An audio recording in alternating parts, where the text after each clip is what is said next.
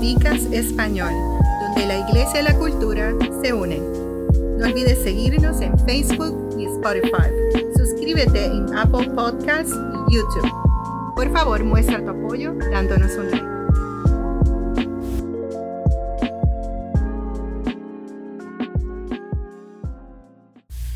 Muchas bendiciones. Estás con nosotros en Vicast en español. Es este su servidor eh, Roberto González, médico, pastor de Viva Church. Eh, conmigo me acompaña el pastor Osmerdo Vico Pame. Muchas gracias por nuevamente invitarme. Estamos aquí eh, haciendo una línea de lo que se llama la guerra. Nosotros estamos declarándole la guerra a todas las cosas que afectan nuestra mente, afectan nuestra forma de pensar y afectan que, afectan que nos realineemos con el Señor. En nuestro último Vicast hablamos de ser realambrado de por culpa de la cultura, diferentes cosas que hemos en aprendizaje. Teníamos las cosas un poquito fuera de la sincronización con Dios y Dios, pues a través de su palabra, a través del Espíritu Santo y a través de la persona de Cristo, eh, permite ayude a que nosotros nos podamos alinear y, realambrar con las cosas del Señor. Osmel, eh, llévanos en el nuevo tema. Sí, hoy vamos a hablar un, un tema que la verdad, Roberto, te digo que me, me, gusta muchísimo. Qué bueno. O sea, tiene un concepto bastante interesante y es sobre, vamos a hablar sobre el tema del recuadro. ¿Qué es recuadro? Bueno, Recuadro, eh, eh, en, este tema vamos a estar hablando acerca de cómo nosotros pensamos, hemos estado pensando durante tanto tiempo y que una vez que venimos al Señor entendemos de que esto eh, ha sido solamente mentiras oh, y, que debemos entonces renovar nuestro pensamiento, como dice Pablo. Exacto, para ya no creer en esas mentiras. Sí, Pablo decía que debemos ser transformados a través de la renovación de nuestro entendimiento. Y, no es más que esto, sino que qué mentiras nos hemos dicho durante tanto tiempo. Hay, hay, hay un, una anécdota que me gustó muchísimo, que hace ya bastante tiempo la escuché, y es acerca de una mujer que hacía eh, muy buenos bizcochos, como ustedes los, los boricos le llaman. Nosotros le llamamos el, Cake, el cake o ¿cómo es? La torta. Para, para todos los que nos están escuchando. Exacto, o panetela, como le llamamos a nosotros. O sea, esta, esta mujer usaba dos bordes pequeños lo, eh, horneaba uno, sacaba, después horneaba el otro, sacaba, lo rellenaba porque le ponía su relleno en el centro y ponía una sobre otro. Alguien que una vez la, vio haciendo le dijo, ¿por qué no lo haces en una sola, una sola pieza? Después la cortas y le pones el relleno. La mujer se quedó pensando. ah, no sé. Mi mamá me lo enseñó a hacer así. Fue, llamaron a la madre, la, le, pues mami, ¿por qué es que hacemos la torta en dos partes? Porque el molde no era. Y dice, no, no sé tu abuela me enseñó así. Y llamaron a la abuela y le dijo, eh, abuela, ¿por qué es que nosotros hacemos la panetera en dos partes? Y dice, abuela, no, yo, yo no lo hago en dos partes, yo lo hago en una. Y dice, ¿por qué cuando era niña la hacías en dos? Y dice, porque mi, mi horno era muy pequeño y no me cabía molde grande, entonces tenía que hacerlo yo escuché una analogía similar una vez con un pescado y otra vez con un pavo. Que ellos le cortaban los extremos al, pescado y, era porque la... No cabía, Bueno, lo, cierto es que de esta misma forma nosotros traemos a veces pensamientos, traemos conductas durante tanto tiempo. Que ni, ni siquiera sabemos que son... ¿Por qué lo hacemos? Ni sabemos si por qué están equivocadas. O sea, porque podíamos hacerla de otra manera, pero no lo hacemos de otra manera porque ya. Pero a veces ni siquiera, ¿por qué la hacen? No sé, ni siquiera tenemos respuesta. Pero lo cierto es que durante tanto tiempo sí, eh, la, realidad que nos rodea, o sea, nos ha hecho comportarnos eh, de una forma que no, no en todos los casos, pero en muchos casos sí están equivocados o son, o son eh, digamos, erróneas. Y nuestras nociones preconcebidas destruyen entonces nuestras vidas y las relaciones. Y, la, y, la, y como tú has dicho, la, la, moldean, o sea, moldean tu personalidad, cómo tú eres, quién tú eres y cómo haces las cosas.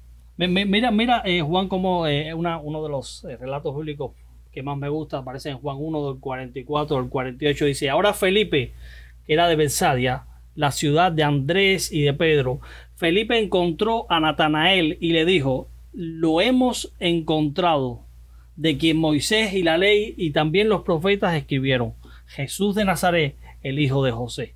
O sea, le había dado la, noticia más grande que había estado esperando el pueblo de Dios durante años. Que había llegado el Mesías. Había llegado Entonces, ¿qué fue lo que dijo Natanael? Dice, puede salir algo bueno de Nazaret. O sea, un pensamiento Un prejuicio que- que- social, cultural, que- racial.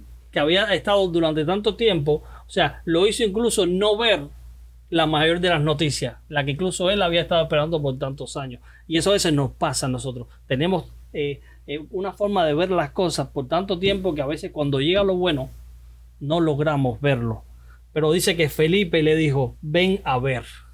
Ah, no me Mm. crees porque te lo digo, ven a verlo. Jesús vio a Natanael y, y al acercarse a él le dijo, he aquí un israelita en quien no hay engaño. Y Natanael, Natanael le dijo, ¿cómo me conoces?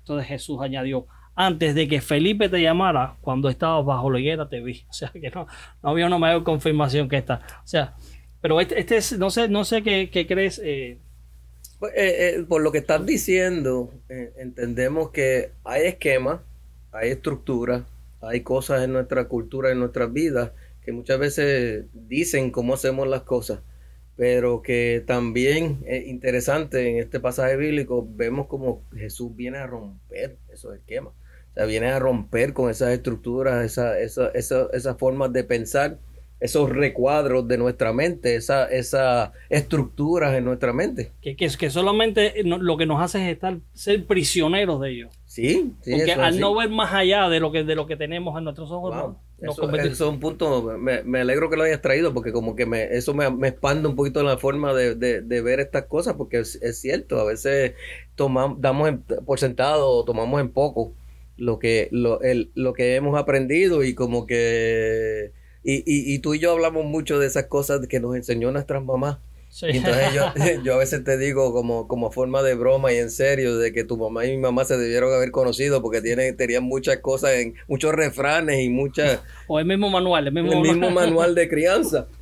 Y entonces pues, pues eso, para eso estamos aquí, como que tenemos que romper el cuadro que ya existe, romper el molde que ya existe, que inclusive muchos de nosotros hemos ido, ido transformándonos, pero que como que no hemos permitido que el, que el molde sea completamente roto, que la vasija de barro se, se rompa para hacerse de nuevo. A veces como que nos, nos agarramos a nuestras estructuras, pues como, como que pensamos que no vamos a saber quiénes somos. Y Sí, entonces, pues, a veces tenemos una perce- percepción como la de Natanael, que, eh, que él pensaba que creó con una falsa realidad de que, de que Jesús, por ser de, de Nazaret, tenía que... No, no era, Nada, no era bueno, nada, no era bueno. bueno podía haber salido No de era eso. bueno. O sea, de la misma manera, nuestra percepción de nosotros mismos eh, muchas veces puede crear una, una falsa realidad. Eh, cuando el enemigo nos dice que no somos lo suficientemente buenos, no tenemos las relaciones correctas, no tenemos el conocimiento ni las conexiones, eh, nosotros tenemos co- la- la- el conocimiento de las conexiones porque nos viene de Dios. Y entonces a veces pues nos, nos perdemos en de que, de que no, hay gente que, que se deprime por culpa de esto pensando que no valen la pena, que es mejor seguir pecando porque, porque no hace sentido, estamos, estamos perdidos y, y- y no hay manera de encontrarnos. Y empezamos a vivir una realidad falsa, una realidad errónea, una realidad equivocada, un recuadro, un, retrato, una pintura que no es la, la, que, la que realmente está diseñada para nosotros. O sea, nosotros sabemos que hay un diseño y que hay un plan y que ese diseño y ese plan viene de Dios. Y muchas veces pues como que el plan de nosotros o el plan de nuestros padres o el diseño de nosotros o el diseño de nuestros padres a veces interrumpe o afecta o crea prejuicios o problemas en el diseño que Dios Son tiene. obstáculos. Sí, son obstáculos. Esa es la palabra que estaba buscando. Son obstáculos para que el diseño se, se lleve a cabo. Y Isaías 55 del 8 al 9 también nos da un poco de, de, de claridad. Porque, pues, porque mis pensamientos no son vuestros pensamientos, ni Amén. vuestros pensamientos son mis caminos, declara Jehová. Porque como los cielos son más altos que la tierra, también lo son los, tus caminos más altos que mis caminos, y tus pensamientos más altos que mis pensamientos.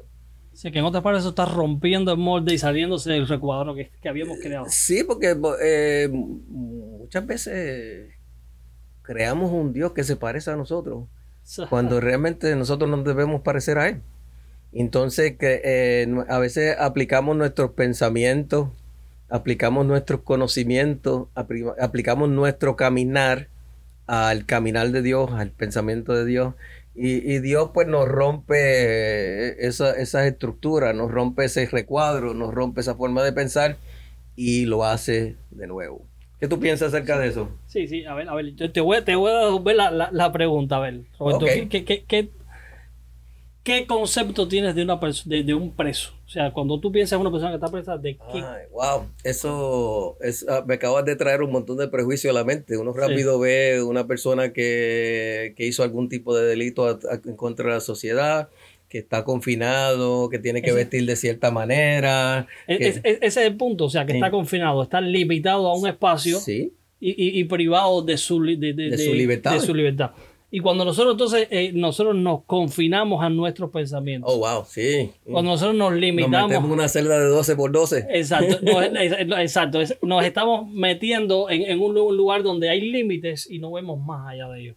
Entonces, nosotros lo que debemos entender es que nosotros ya somos realmente libres. Amén, amén. Somos libres, porque cuando nosotros creemos en la verdad, cuando nosotros declaramos la verdad, cuando nosotros aceptamos al Señor, nosotros hemos sido completamente libres. Y nuestras limitaciones, como decía, como decía eh, Isaías, como acabas de leer, nuestras limitaciones se rompen. Entonces entendemos de que entonces los caminos de Dios son más altos que los nuestros Wow, y sí, que los sí. pensamientos Amén. de Dios son mucho más que los nuestros. Nosotros, nosotros no tenemos por qué limitarnos a lo que tenemos. Somos más que eso. Y hay, y hay, hay un- hay unos cuantos eh, pasajes Pasajes. en las escrituras, sí, que habla, que declara cómo esta verdad es nuestra. Mi- Miren cómo lo, lo dice Juan 8:36. Así que el Hijo, pues si el Hijo de Dios te libera, entonces serás verdaderamente libre. Amén. No tiene por qué decir, como decías hace un momento, eh, ¿para qué soy bueno? No sirvo para nada. O sea, hay personas, muchas personas que he escuchado decir, que Sí. cuando le preguntan por qué, por qué no hace algo y sí, ¿qué voy a hacer?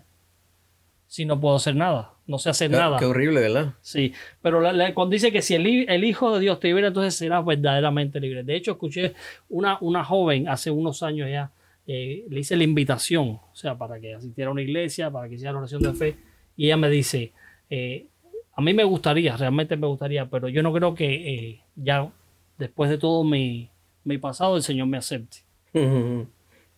Eso le pasa mucho a la gente porque están, están como que tienen que ellos Pasaron hacer algo. eh, y- o a veces tienen que hacer- creen que tienen que hacer algo para ser aceptos a Dios y entonces ahí volvemos a las obras. Cuando Dios te dice que venga tal y como está. Exacto. Y, y ella se sentía entonces presa de todo su pasado. Cuando, y aquí la palabra nos está diciendo que si el Hijo te libera, entonces serás O sea, verdaderamente que, libre. que eso te da, te da algo en que descansar, porque no te dice ahí si tú te liberas, o si tú y si tú te cambias, o si tú te limpias, o si tú te purificas, o si tú haces algo, o si, cam- Sí. o si caminas de rodillas de aquí a la... A, a- a- Ah, sí. Ah, eso también se veía también en Puño, Puerto Rico. Sí. Pero la Biblia nos dice también muy claro en Efesios 3:12, en Él y solamente a través de, de la fe en Él podemos acercarnos a Dios con libertad y completa confianza. Amén. ¿Qué significa esto? Que, o sea que a través de él nosotros podemos con toda confianza y con toda libertad, fíjese la palabra, libertad, acercarnos a él. O sea, no hay límites. O sea, él no, nos, él, no nos, él, no, él no nos está confinando. Se, que está- fue- se está rompiendo las paredes de la celda ahora mismo. Yo lo siento en el espíritu, que, que, sí. que ahora mismo como que mucha gente como que eso está, wow, como que está abriendo la forma de Sí, pensar. no, no, no, no hay un límite que se, que se nos ha puesto. El límite lo ponemos nosotros. Eso es así. Pero Dios nos está llamando a romper con esto, entonces acercarnos con completa confianza. Yo, yo eh, muy a menudo cuando ahora me gusta usar, usar mucho el pasaje que dice, eh, yo siempre digo gracias a Dios porque podemos acercarnos. Al trono, Confiadamente al trono de la gracia. Amén. ¿ok? Romanos 6:22 nos dice, porque ahora que has sido liberado del pecado y llegas a ser esclavo de Dios, escuchen, esto, esto me gusta. Sí, Dice, el me gusta beneficio que cosechas conduce a la santidad y el resultado es la vida eterna. O sea que esto es un regalo para todos, no importa el pasado. Eso es amén. Eso es amén. Dios dice que todo el que se acerca a Él lo recibe. Dice, dice segundo de los Corintios 3, 17. Este me gusta aún más. Ahora Jehová es el Espíritu. Y donde está el Espíritu de Dios, dice que ahí hay Hay libertad. libertad. Amén, amén. Eso es muy profundo. Eh, eh, eh, eso me ayuda a mí, imagino que ayuda a los oyentes, a ver que esa celda de cuatro paredes, de, de 12 por 12, de, de hacer las cosas de una forma todos los días, es, es, es autoimpuesta. Estábamos hablando anteriormente de, no sé si aquí, yo entiendo que aquí cabe la analogía. Eh, hicieron una vez un experimento con un caballo. Cogieron el caballo y lo, ama- lo amarraron, lo amarraban todos los días de una verja. Y entonces, eh, día tras día, amarraban el caballo contra la verja. Y un día, después de que el caballo ya estaba acostumbrado a estar amarrado de la verja, pues simplemente lo pusieron en la posición cercano a la verja sin, sin soga. Y el caballo se quedó ahí durante todo ese tiempo. Y, y entendemos por esa analogía que, que ya el caballo estaba acostumbrado a esa esclavitud, a esa atadura. Era parte de su vida. ya. Era parte de su vida. Por lo tanto, tú lo ponías en la posición y ya, él- ya él asumía, él- él asumía esa, esa posición de, de, de que, de que estaba amarrado. Y muchas veces eso nos sucede a nosotros, con las circunstancias de nuestro diario vivir, con los problemas, con las situaciones del matrimonio, con las situaciones del hogar. A veces todas estas cosas nos pueden llevar a un lugar de, de- atadura, a un lugar de, de- Y entonces, pues, como tú has dicho con varios versos y con varias eh, co- cosas de la palabra, de que el Espíritu nos hace libres. Y si nos hace libres, somos libres de verdad. La verdad nos hace libres. Así que nosotros como cristianos no tenemos ninguna razón para vivir atados. Tenemos, la, tenemos que caminar en esa libertad que nos da vivir en Cristo, que nos da vivir en la, en la persona de Jesús. Y tenemos que saber caminar en esa, en esa libertad. Que es una libertad que está atada a, lo- a los conceptos y, a, la- y a la- a las cosas del Señor, pero está libre de, de- de- de- la esclavitud del mundo. Exacto, no, no, no, saca de ese círculo vicioso. La verdad que usabas la analogía del caballo. eh, recuerdo cuando, cuando era niño que me llevaban a esos, a esos caballos que daban recorrido. Ah, sí. Usted no necesitaba. eh, No, él, sí. él ya conocía o sea, el, el recorrido. Y eran mansitos, eran Ya. bien mansos los. Sí, pero se mantenían, se mantenían, en el camino. Así somos nosotros. Llevamos tanto tiempo en el mismo camino, haciendo las mismas cosas, que no somos, no nos vemos capaces de salir de esto. Pero es que Dios nos ha dado libertad. Dios nos ha dado la fuerza, nos ha dado todos los recursos para salirnos de esto. Entonces, romper ese esquema, ese cuadro, entonces es algo que, que Dios ya nos ha dado de por sí. La decisión es nuestra. Eso es amén. Y, y, y por esto entendemos que las mentiras del enemigo, que, que se pueden ver como la soga del caballo, como el caballo que recurre el, el mismo, el, el mismo surco una y otra vez, esas son las mentiras del enemigo. Y las mentiras del enemigo no tienen poder. Porque acabamos de hablar de las cosas que van en contra, ya, eh, hemos hablado ya en varios de los BICAS, incluyendo este, de cómo luchar en contra de esas mentiras del enemigo.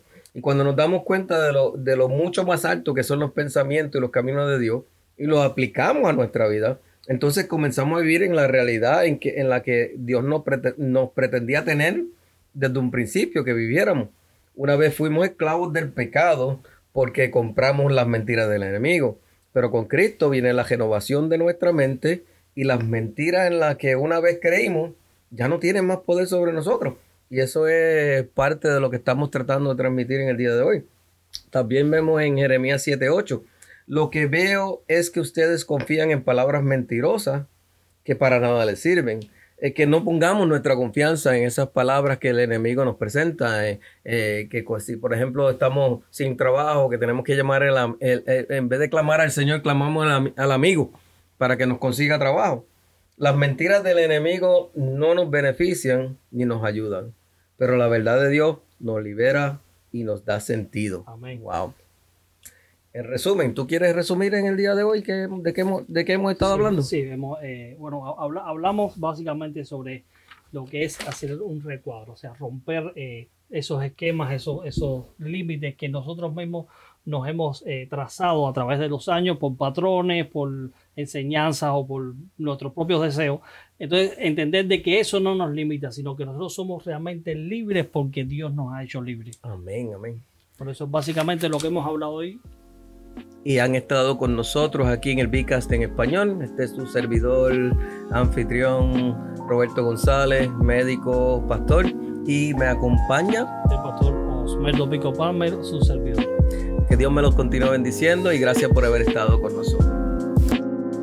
Gracias por acompañarnos en Vicast Español. No olvides seguirnos en Facebook y Spotify. Suscríbase en YouTube y Apple Podcasts. Por favor, muestre tu apoyo con un like. Esto hace que crezca el Vicast y a expandir el Evangelio.